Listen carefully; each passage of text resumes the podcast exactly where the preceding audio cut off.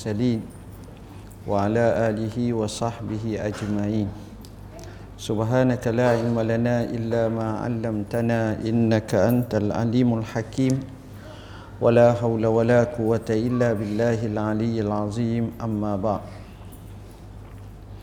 yang dihormati pengusi majlis pengusi surau Al-Munir barisan jawatan kuasanya ashabul fadilah tutu imam tutu guru para alim ulama para ibu bapa anak-anak yang dirahmati Allah sekalian. Alhamdulillah kita rafakkan setinggi kesyukuran kepada Allah Subhanahu wa taala.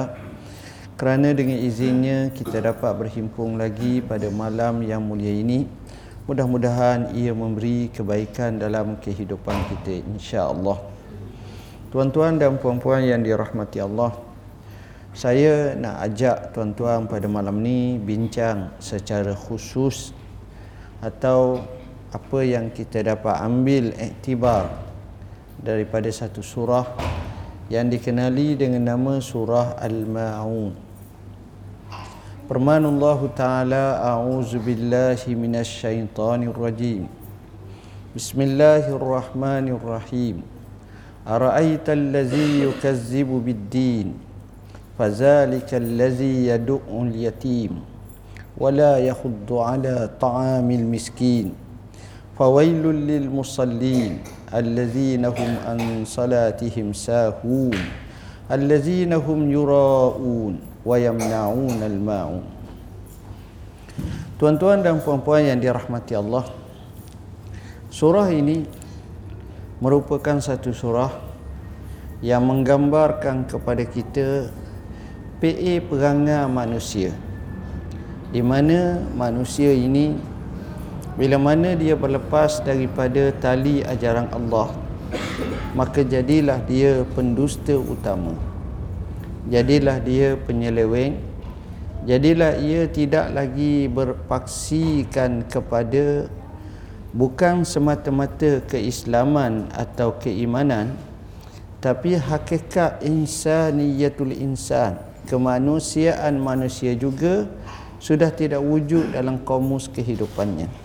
Dan ini sebenarnya adalah bala bila mana manusia berada dalam keadaan seperti itu.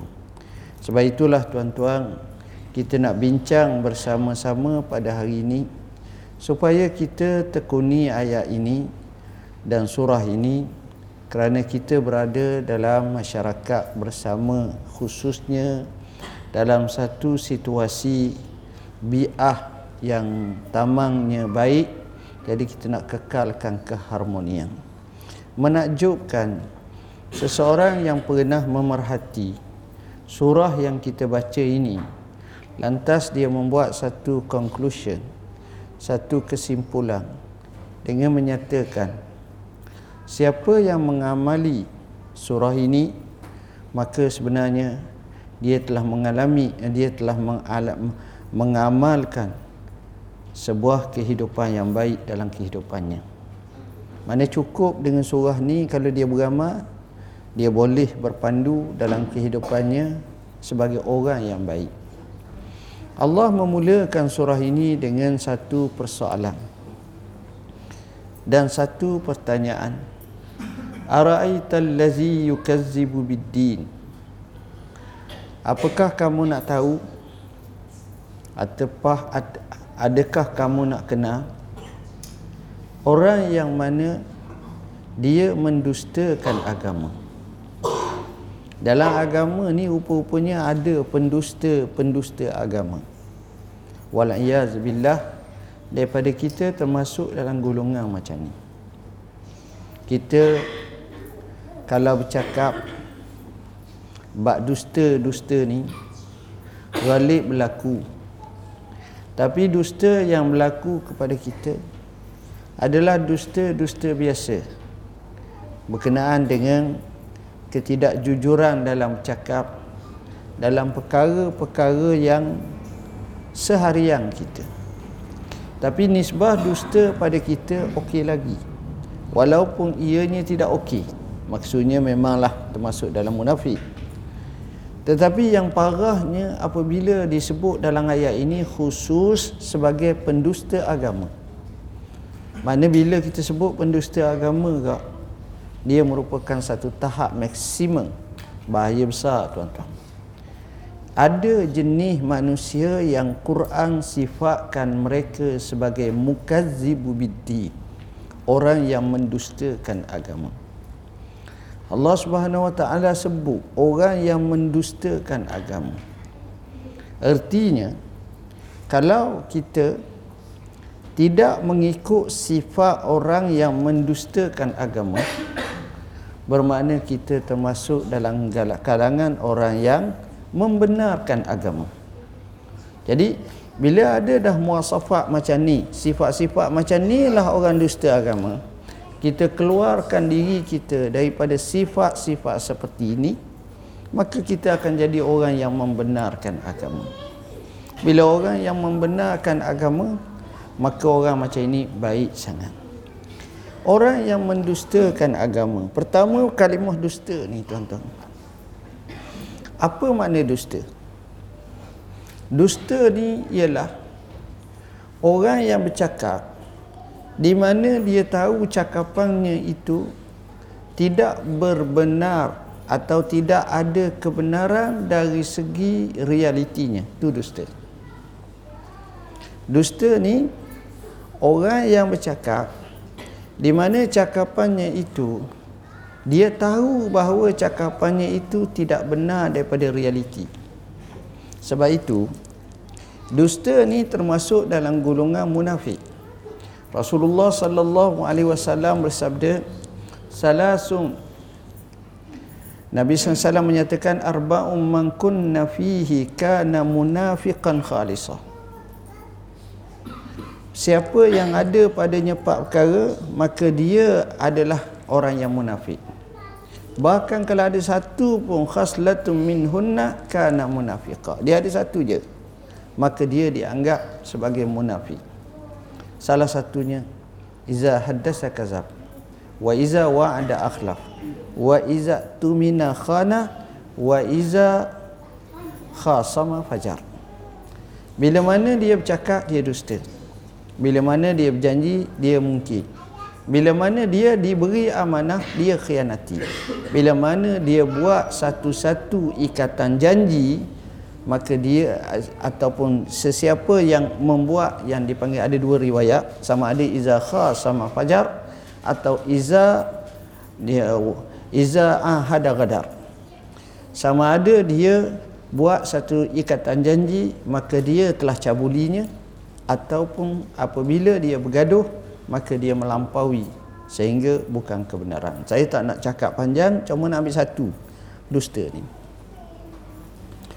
Dusta ni tuan-tuan maknanya seseorang itu dia telah mengetahui akan hakikat kemudian dia menyanggahinya dan dia kata dengan yang lain dan dia tahu apa yang dia kata itu itu makna dusta. Tapi kadang-kadang dia tak tahu dia cakap dan memang tak betul itu namanya jahil. Jahil Beza dengan dusta, dusta ni dia tamu, dia tahu. Sebab itulah tuan-tuan dikatakan orang tu munafik. Kenapa? Munafik-munafik ni asalnya daripada nafak, nafaqah. Mana nafaqah ni maknanya dia terawung ataupun ada lubang dan dia punya lubang banyak. Maksudnya begini tuan-tuan. Kalau zaman dulu dipanggil Arnab tu sebagai munafik. Dia panggil Arnab tu sebagai munafik. Kenapa? Kerana Arnab yang kita tak bela ni, ni Arnab liar, duduk padang pasir. Kita nampak Arnab, kita kejar Arnab. Bila kejar, dia tak lepas nak lari. Maka Arnab dia akan cari lubang. Bila dia dapat lubang tersebut, dia masuk dalam lubang tu. Bila dia masuk dalam lubang tersebut, dia akan tunggu. Kita akan tunggu depan lubang tu. Jangan harap dia keluar daripada lubang tu. sebab dia ada lubang lain dia keluar kita duduk saka hak ni dah okey dah jadi di situ dia anggap sebagai munafik jadi terperangkap hak sebenarnya macam tu makanya orang yang berdusta ni dia anggap munafik. Sebab dia tahu. Sebab tidak berbetulan antara realiti zahir dengan yang batin. Orang tanya kita mak tu macam mana? Kita tahu mak tu baik. Tapi kerana sedikit rasa ada kepentingan tertentu kita jawab mak tu tak baik kita kata mak tu tak baik maknanya kita tahu mak tu baik. Jadi bila kita telah dusta maka itu namanya munafik. Baik itu makna dusta. Kamu tahu tak siapa yang mendustakan agama? Ini golongan yang parah tuan-tuan. Orang yang dusta dusta agama. Iaitu yang pertama fazalikal ladzi yad'ul yatim nombor satu sekali dia mengabaikan dan tidak memberi kecaknaan dan keprihatinan kepada anak yatim. Kampung kita ni kadang-kadang ada anak yatim. Taman kita ni kadang-kadang ada anak yatim. Anak yatim tuan-tuan bila mana kematian bapanya dia sudah hilang satu sayap untuk dia bergantung satu dahang untuk dia berpau. Tak ada. Dia telah pecah hati dia. Dia telah redah jiwa dia. Dia telah berada dalam satu situasi yang kadang-kadang merasa dirinya berbeza. Boleh mari depan sikit tak? Sabar-sabar kita ke depan sikit.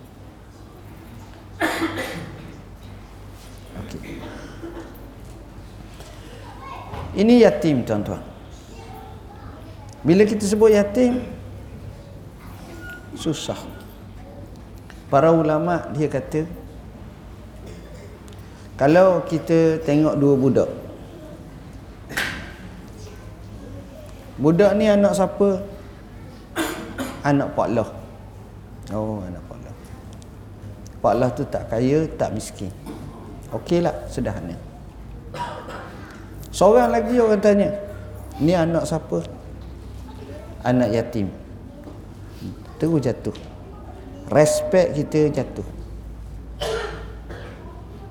Sebab apa yang tergambar anak yatim ni dia lain. Ini bahaya. Dan lebih parah daripada itu bila anak yatim ni dia hidupnya dalam keadaan kurang kasih sayang. Sebab itu tak pelik kalau berlaku sedikit pemberontakan. Rasaan tak puas hati sebab tidak ada orang nak cakna.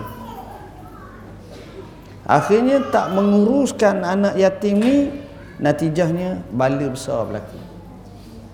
Jangan main tuan-tuan. Yatim ni dia bukan berdasarkan orang tu banyak harta jadi tak yatim anak dia. Tak. Kadang-kadang siapa dia pun boleh jadi anak yatim. Kata abah dia muda lagi 30 tahun. 30 tahun pun boleh mati. Abah dia umur 40 tahun. 40 tahun pun boleh mati. Maka tak pelik kalau kita sebut anak yatim macam tu. Oleh kerana itulah menginsafi di kampung kita, di taman kita ni kita kena ambil cakna. Sebaik-baiknya masjid.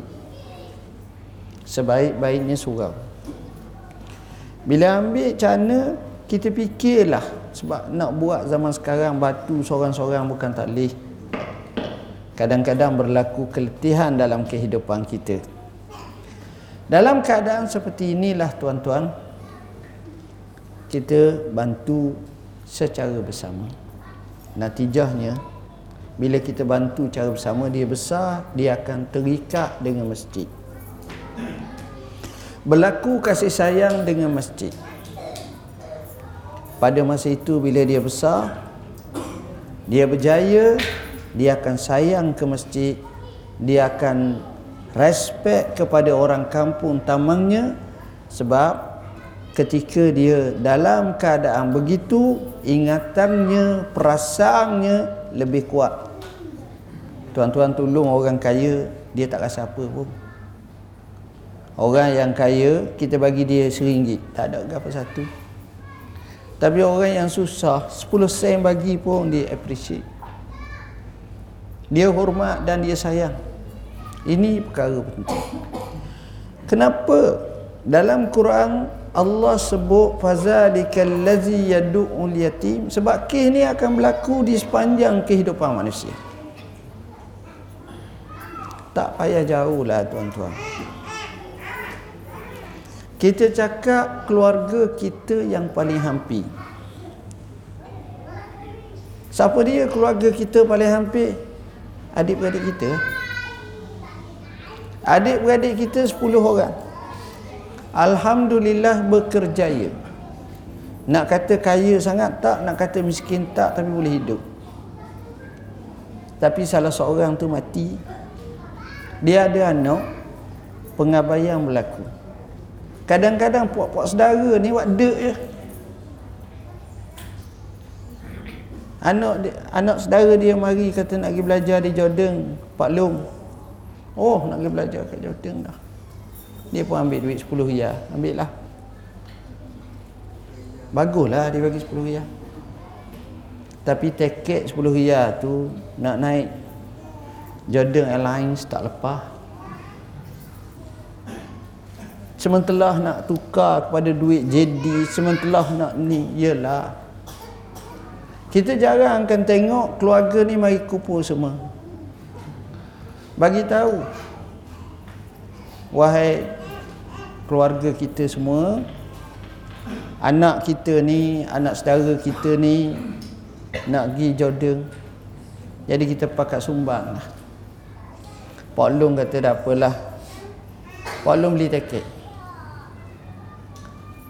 Mak Ngah pula kata tak apa. Mak Ngah dalam masalah ni Mak, Mak, Mak Ngah beli segala perbelanjaan untuk nak pergi sana. Bagnya, bajunya, baju mana Mak dia pula Mak dia kata tak apa Mak dia komitmen nak bagi 400 ringgit sebulan. Hani pula Hani pula kata Saya Saya ni tak apa kaya Tapi tak apa Cubalah bagi 100 ringgit sebulan. Akhirnya senang tuan-tuan. Senang. Sebab apa? Ni nak cerita Tapi keluarga macam ni Satu dalam satu Yang adanya Pak Long kata Mu nak pergi belajar. Ha, nak pergi. Jom kita pergi ke surau Al-Muni. Kita minta sedekah. Kita hilang. Saudara-saudara ni nak pergi. Dapatlah seribu setengah. Pak Long ambil lima ratus. Dah Pak Long tu tukang tukang tukang keping dapat. Kamai tuan-tuan. Ialah dia kata dia penat kereta dia dah ni tak akan jalan pakai isi air. Air pun kena minum bayar pula ni. Ha, dia buat alasan. Tak ada langsung pengorbanan. Ini yang paling banyak. Kata anak yatim tuan-tuan. Tuan-tuan bayangkan. Tuan-tuan santuni dia. Gosok kepala dia. Dalam keadaan gosok kepala itu. Tuan-tuan hiburkan dia. Beri sikit. Ajak makan. Minum dia. Beri harapan kepadanya tengah malam buta dia menjadi juru bicara doa untuk anda. Tak pasal-pasal kita tidur oh, dapat doa cuma. Daripada sahabat kita ni angkat tangan berdoa kepada Allah Subhanahu wa taala. Jadi di sinilah adalah amat penting dalam kehidupan kita. Amat-amat penting untuk kita benar-benar menghayati tentang tanggungjawab kita kepada anak-anak yatim. Kena tuan-tuan. Siapa dah masa jangan kita abaikan anak-anak yatim ni. Jaga betul-betul anak yatim. Allah Subhanahu wa taala puji orang yang jaga anak yatim, Nabi puji orang jaga anak yatim. Apa kata Rasulullah SAW? Ana wa kafilul yatim kahataini Aku dengan orang yang jaga anak yatim macam gini. Nabi tunjuk dua jalan. Dua jari ni tak rapat sangat. Kita tak payah tak payah kita kata nak naik nama kita cukup kita tengok orang besar kita duduk sebelah. Kita masuk dalam insta kita. So lalu dah. Cukup sekeping gambar. Kita duduk dengan insta gambar kita ni cukup dah. Ambil gambar dengan presiden mereka duduk sebelah. Orang wow sekarang ni Rasulullah SAW dan ceritanya cerita akhirat. Inilah orang yang terbaik di dunia dan terbaik di akhirat. Tak kebahagia tu jaga anak yatim. Jaga anak yatim. Jadi kesan jaga anak yatim ni baik. Tapi sekarang pengabaian cukup banyak kepada anak yatim. Kesian tuan-tuan. Anak yatim kesian. Tak ada lagi orang nak bela teringat saya dalam 2-3 tahun lepas. Cerita benar. 2-3 tahun lepas ataupun lebih sikit lagi. Seorang anak yatim ataupun yatim piatu.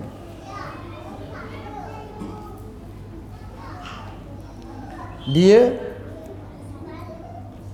duduk tinggal di Turki. Jauh Turki. Kemudian ada hari seumpama lah hari PIBG ataupun hari pihak sekolah bertemu dengan para ibu bapa. Cikgu dia beri kepada anak tu surat. Panggil ibu bapa. Adalah satu function majlis Anak yatim ni tuan-tuan Tak ada orang. Apa yang dia buat? Dia tulis surat Kepada Perdana Menteri Turki Rejab Tayyip Erdogan. Kata surat. Jadi betulan cikgu yang pergi Sampai di sana dia muka kapung. Sampai kat, kat presiden tu tunjuk. Presiden pun ambil. Presiden suka. Presiden kata tak apalah. Kita salam kepada gitulah macam kita lah. Kita salam ke anak dia tu. Sebab kita ni dalam keadaan susah kata dia. Kita sibuk. Dia orang sibuk lah tuan-tuan. Dia negara besar jadi sibuk sangat. Nak jadi ke cerita Cikgu pun biasalah. Bila hari kejadian, guru besar sedang duduk sebagai kepala sekolah tu dan dia paling besar sekali. Tengah duduk ni, tiba-tiba polis mari zoom kuat sering. Depan pintu pagar sekolah. Masuk sekolah. Bila masuk sekolah keluar Perdana Menteri Turki. Bila keluar tu habis kucar masa dah maksudnya. Wah wah. Jadi orang kata unexpected. Tak sangka. Mereka tanya kenapa mari, kenapa mari? Dia jawab, aku datang kerana anakku Pegang budak tu tuan-tuan. Duduk dekat dia. Saya tengok gambar tu. Saya kata secara masa tu dalam hati saya saya kata wallahi dia akan menang dalam pilihan raya nanti. Ini bukan keping pilihan raya, tak ada. tak ada. Sekeping gambar tu. Faham maksud saya? Orang boleh tengok. Dia mengaku itu anak dia. Tak apa anakku. Kesang tuan-tuan. Kalau tuan-tuan buat, rezeki tuan-tuan akan bertambah. kehidupan tuan-tuan akan tenang.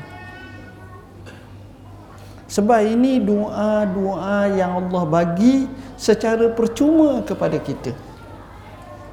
Besar tuan-tuan. Baik.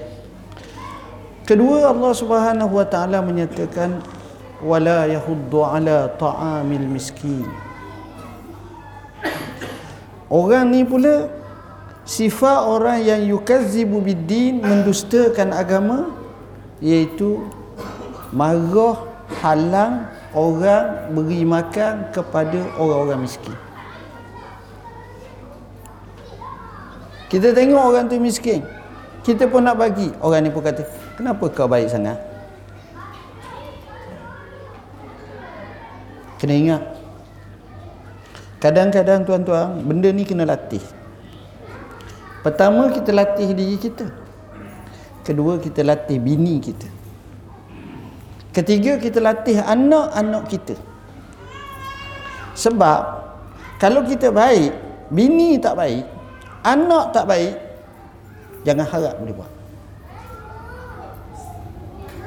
Ada seorang datang kat jabat saya tuan. Ni cerita benar, tapi saya tak mau sebut. Hartanya kaya raya.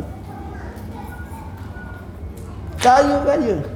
Saya ingat boleh beli satu satu kota warisan kaya bilion bilion tuan bilion ada maknya cerita anak dia ni tak mampu nak bagi duit kat dia kadang-kadang. Tak berani nak bagi depan. Itu katalah saya tak tahu. Sebab itu bagi saya kita ni kena latih. Yang ni bagi yang ni sokong. Yang ni bagi yang ni sokong.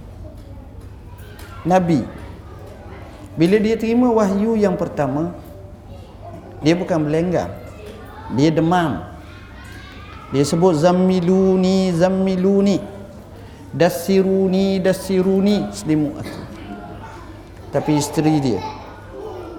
Bila datang Rasulullah SAW dia selimut Nabi. Dia kata kalla la yukhzika Allahu abada. Innaka la tasilur rahim. Wa tukrid duyuf wa tu'inu ala nawaibil haq. Tidak sekali-kali wahai kandaku Allah tak akan hina kamu kamu muliakan tetamu. Kamu tolong orang. Kamu jamu orang beri makan susah. Kamu banyak buat benda ni. Tengok dia sebut beri makan. Jadi rupa-rupanya kesan beri makan ni besar sangat tuan-tuan. Allah Subhanahu wa taala sebut macam mana gulungan yang Allah pilih. Wa yut'imuna at'ama ala hubbihi miskinan wa yatiman wa asira. Innama nut'imukum liwajhillah. La nuridu minkum jazaa'an wala syukura inna nakhafu min rabbina yawman abusan qamtarira mereka itu beri makan daripada harta yang mereka kasihi kepada orang miskin kepada orang yatim kepada anak yatim dan kepada tawanan perang mereka jawab sesungguhnya kami beri kepada kamu kerana Allah. Kami tak minta pada kamu sebarang ucapan terima kasih sebarang ucapan syukur. Dan kami hanya buat macam ini tak mahu pembalasan tapi kami takut kepada Allah pada hari segala muka manusia masam di hadapan Tuhan. Takut. Ni orang baik. Tengok dia jamu orang miskin orang miskin tuan-tuan. Dapat sesuap nasi seronok sangat. Dapat sebuku roti seronok sangat.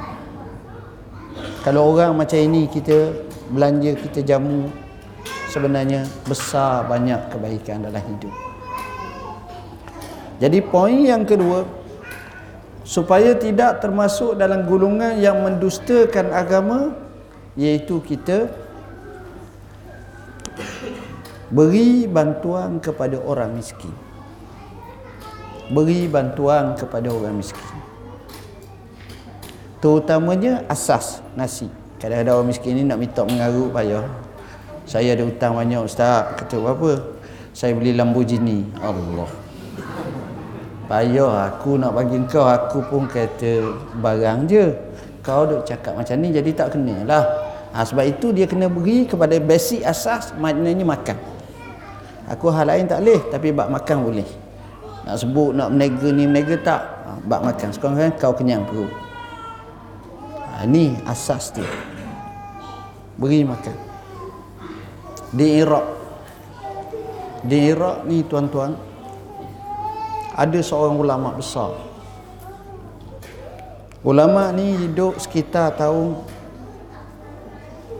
400 hijrah lebih. 460 hijrah lebih ulama ini bernama Asyikh Abdul Qadir Jailani rahimahullah alim sah. Syekh Abdul Qadir Jailani rahimahullah. Orang tanya dia apakah amalan yang terbaik? Pandangan dia ialah kita boleh jawablah ibadat kepada Allah tak syirik semayang tu betul lah tu kita tak nafi lah dia jawab apa? Amalan yang terbaik adalah jamu makan orang. Dia jawab macam tu. Bila dia jawab begitu dia buat satu tempat untuk makan orang.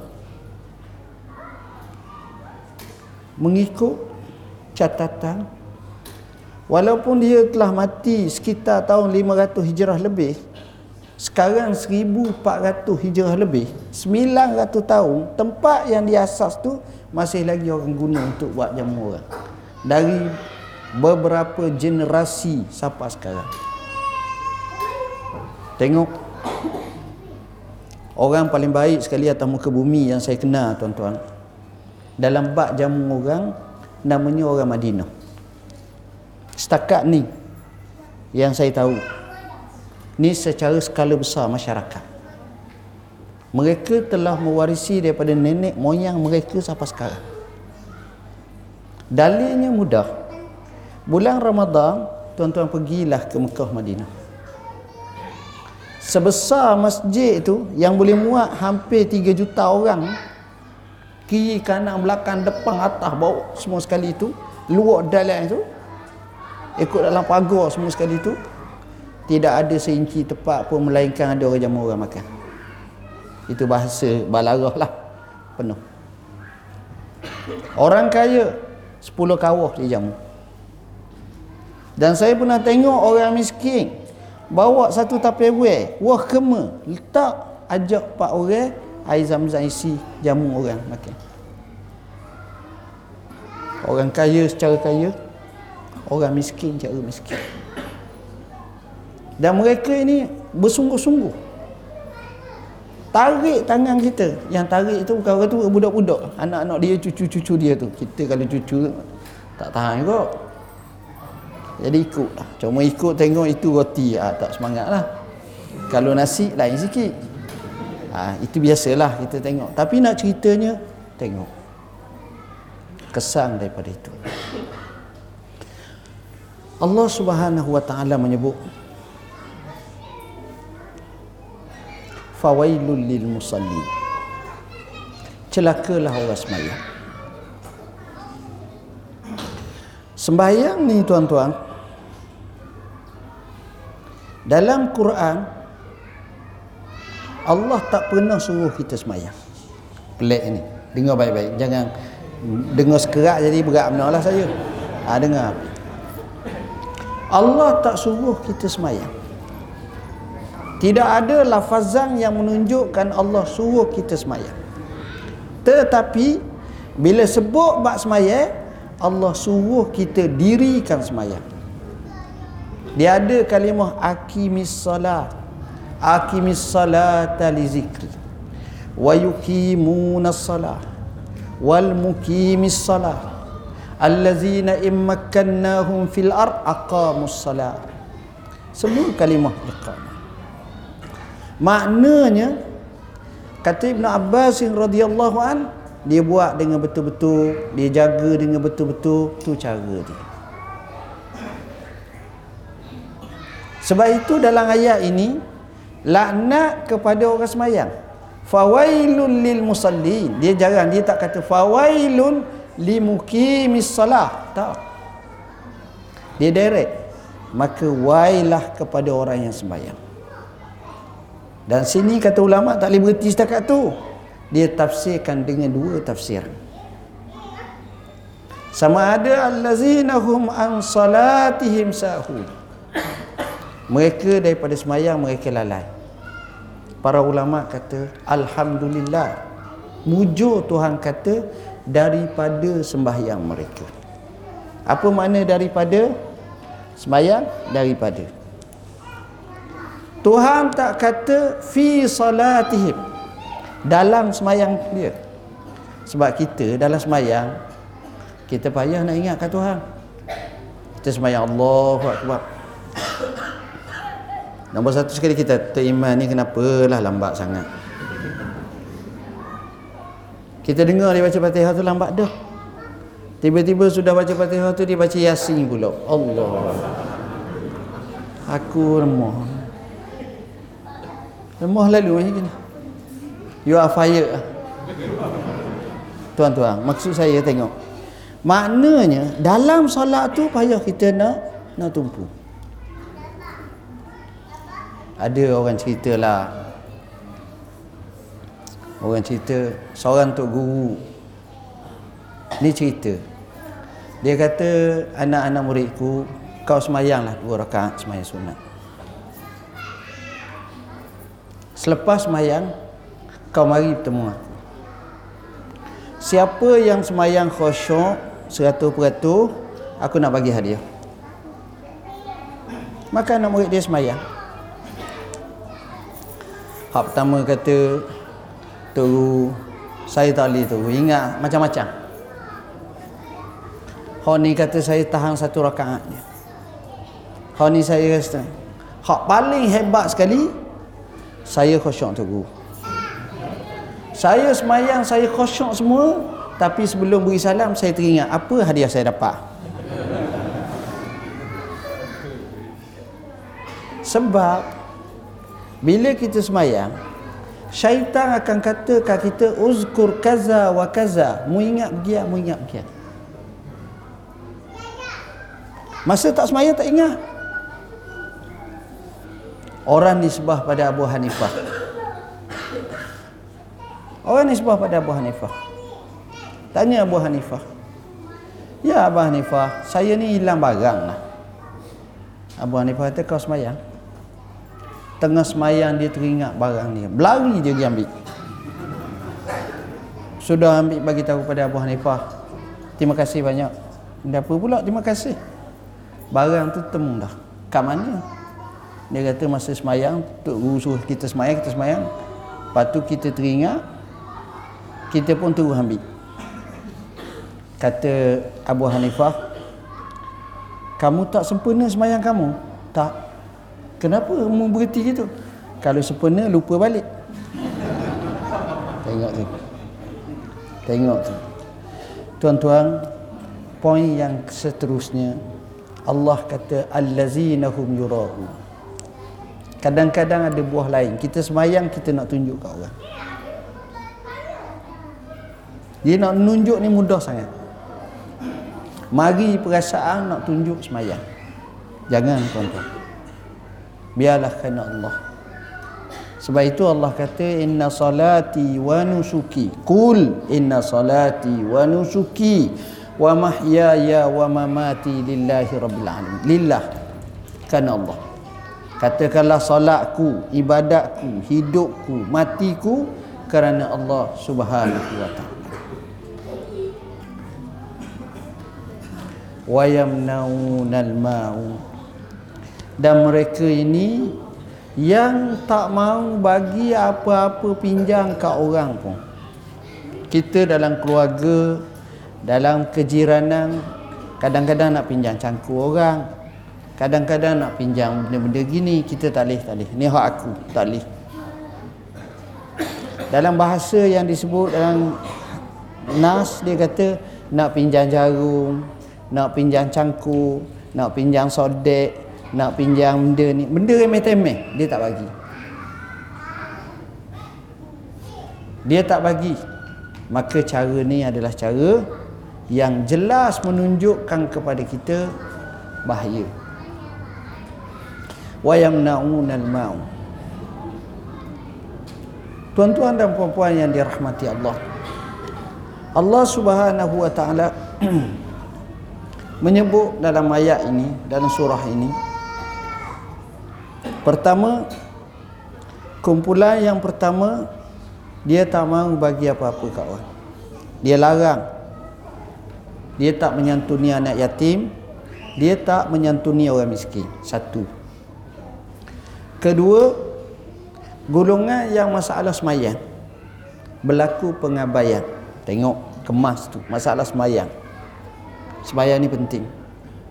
Ketiga golongan yang kedekut siapa nak pinjam pun tak boleh. Susah tuan-tuan. Tiga ni azan dah. Kita nak berhenti lah dulu ni pak. Sambung lagi. Okey, 10 minit je lagi. Ha, boleh? Eh Okey, insyaAllah. Tiga perkara ni tuan-tuan kita tengok. Ini berlaku dalam kehidupan kita. Kita bertemu orang miskin. Kita bertemu dengan anak yatim. Apa sikap kita apa sikap kita? Kedua solat. Solat ni paling pelik tiap-tiap waktu kita kena semayang. Cuba kaji kenapa Tuhan? Tuhan suruh benda tu banyak biasanya pentingnya banyak. Percayalah. Seorang saya baca billionaire Malaysia. Satu buku dia dapat satu kontrak tender. Tender shipping barang.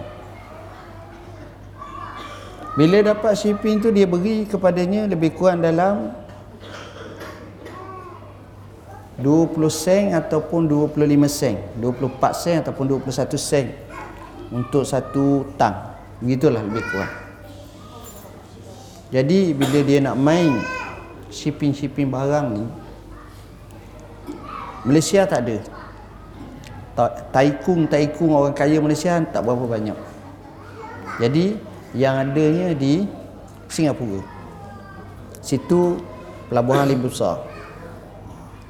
Dia pergi Singapura. Dia naik satu kedai satu pejabat turun. Naik satu pejabat turun. Semua tak berjaya. Dia dapat tender macam tu mereka nak 24 23 jadi tak tak tak tak makan lah. Tak boleh untung. Dia pun termenung. Habis cerita dia pergi masjid sultan. Di Singapura ada masjid sultan. Sampai dia semayang. Sudah semayang ni zikir lebih kurang. Kemudian nak cari macam martabak kan tepi tu ada martabak kedai. Temu seorang lelaki. Orang ni kata mai mana? Mai Malaysia. Nampak ada apa ni?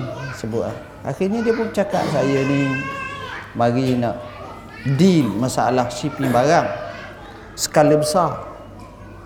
Orang ni jawab awak kena pada orangnya saya lah orangnya kenapa? Saya ada syarikat kapal terbesar antara terbesar di Singapura. You nak buat apa? Yang dia duduk naik turun naik turun tak dapat. Akhirnya dia dapat 16 sen dia boleh untung 4 5 ataupun 6 sen ataupun 7 8 sen. Tengok. Semayang. Kayaknya semayang je. Penting semayang ni. Semayang penting. Orang yang semayang Allah tolong dia orang orang yang sembahyang Allah tolong dia orang yang sebab itu Allah kata wasta'inu bisabri wassalah. Ada apa pun sembahyang. Kalau orang nak tengok orang tu bahagia tak bahagia dalam hidup dia macam mana sembahyang dia? Kalau nak tengok rumah tangga tu okey ke KO tengok sembahyang. Sebab itu kita lepas akad nikah suruh semayang. Sebab itu kita Nabi kata rahimallahum ra'an. Bila mana Allah beri rahmat kepada orang lelaki bangun malam tengok isteri tidur kejut tak genji air ajak semayang malam. Allah rahmat kepada orang perempuan. Rahmat tu seiring dengan orang semayang. Sekali. Tak pasal-pasal tengah malam buta kita dapat rahmat Allah. Ini Nabi sebut. Jadi semayang. Kita tengok suka mana hidup, semayang. Kita tengok kita ni tak ada jalan butuh, salat. Nabi perang badar, semayang berapa banyak? Sekata Abu Bakar, hasbuka ya Rasulullah, cukup, cukup, cukup. Cukup. Allah tak akan abaikan kami. Tapi Nabi kuat semayang. Salahuddin Al-Ayyubi dapat buka kota Baitul Maqdis pada tahun 584 Hijrah. Kuat semayang. Kuat semayang. Salahuddin cabaran kuat tuan-tuan. Sampai tahap bila mana dia menguasai balik kota Baitul Maqdis, satu pakatan antara bangsa di Eropah, padri besar panggil Maharaja Eropah Raja Inggeris Masa tu Raja Inggeris namanya Richard Berhati singa. Gagah Raja Jerman Barbosa. Raja Perancis. Raja Hungary. Raja Belanda Pakat kupu semua. Mereka membawa satu serangan kepada Baitul Maqdis.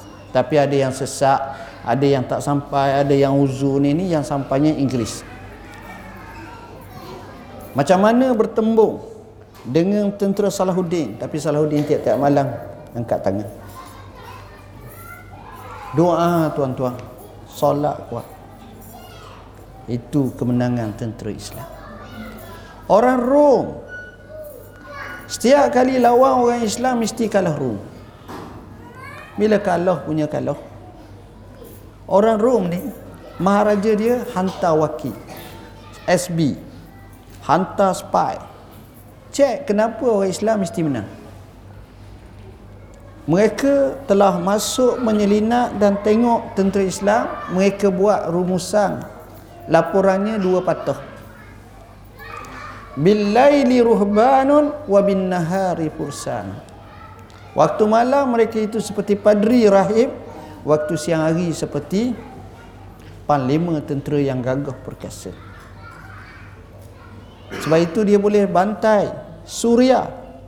Tentera Islam masuk zaman Sa' bin Abi Waqas Suria ni comel tanah-tanahnya sampai kat Jordan masuk pula kat Suria kat Palestin tu. Tengok depan rumah tu hamparan tu macam kapek rupa-rupanya rupu yang hidup comel. Mereka kata kam taraku min jannatin wa uyun wa zuru'in wa maqamin karim.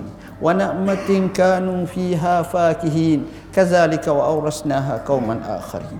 Hebat tuan-tuan.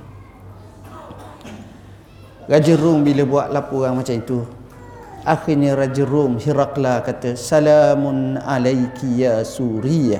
Salamun la liqa abada selamat tinggal kamu wahai bumi Suria selamat tinggal jangan harap kita dapat kawan lagi. Sebab apa? Solat tu dia tuan-tuan. Orang Islam hebat sebab solat. Sultan Muhammad Al-Fatih. Muda umur 21 tahun. Dapat buka kota Konstantinopel nak buka kota Konstantinopel ni adalah antara yang terpayah dalam sejarah Islam. Sebab dia punya tempat tersebut laut tu dirantai Turki satu-satunya negara sebahagian Asia sebahagian Eropah Mata. nak masuk tak lepas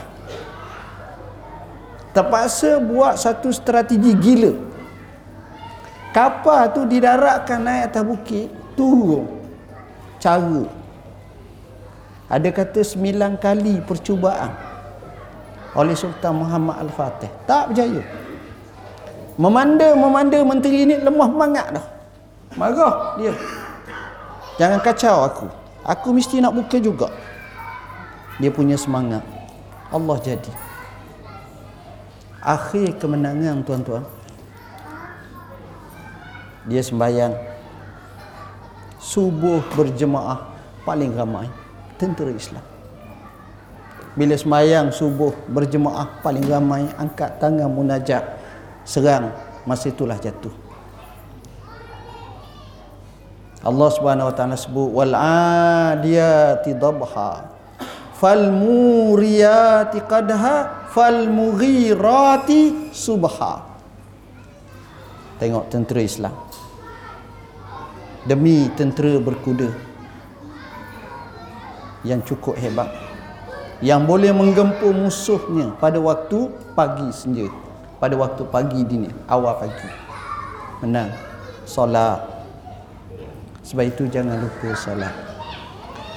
Jadi kalau kita ada tiga perkara ni barulah kita bahagia dalam hidup. Saya rasa sekadar itulah tazkirah ringkas saya. Cukuplah kita beramal dengan surah Al-Maun ini kita bekal dalam hidup.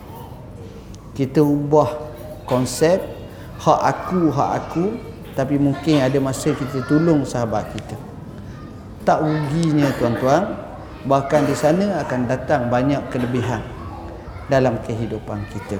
Sekadar itu yang dapat saya sampai aku qauli hadza wa astaghfirullah azim li wa lakum. Dan bersama kami ini banyak buku-buku tuan-tuan. Penuntut ilmu yang ini bagus untuk kita baca untuk anak-anak kita. Mereka yang nak hafal Quran tik hafazan Quran. Kita telah bincang bab solat tadi. Solat macam mana nak khusyuk dalam solat dan sebagainya baiki solat. Dan buku terbaru juga antaranya hadis 40 yang ni saya showkan buat mengajar di sini. Cukup baik tuan-tuan. Dan buku terbaru kami Matla' Al-Badrain ini, ni asalnya sejilid sekarang ni jadi tiga jilid kita tahkikkan oleh pejabat mufti wilayah Persatuan yang penting kita suburkan budaya ilmu budaya membaca budaya menjadikan cinta majlis-majlis ilmu dan juga sayang kepada surau atau masjid. Sekadar itu yang dapat saya sampaikan mohon maaf bahasa yang saya guna tak sesuai. Khalayak sini aku qauli hadza wa astaghfirullah azim li wa lakum.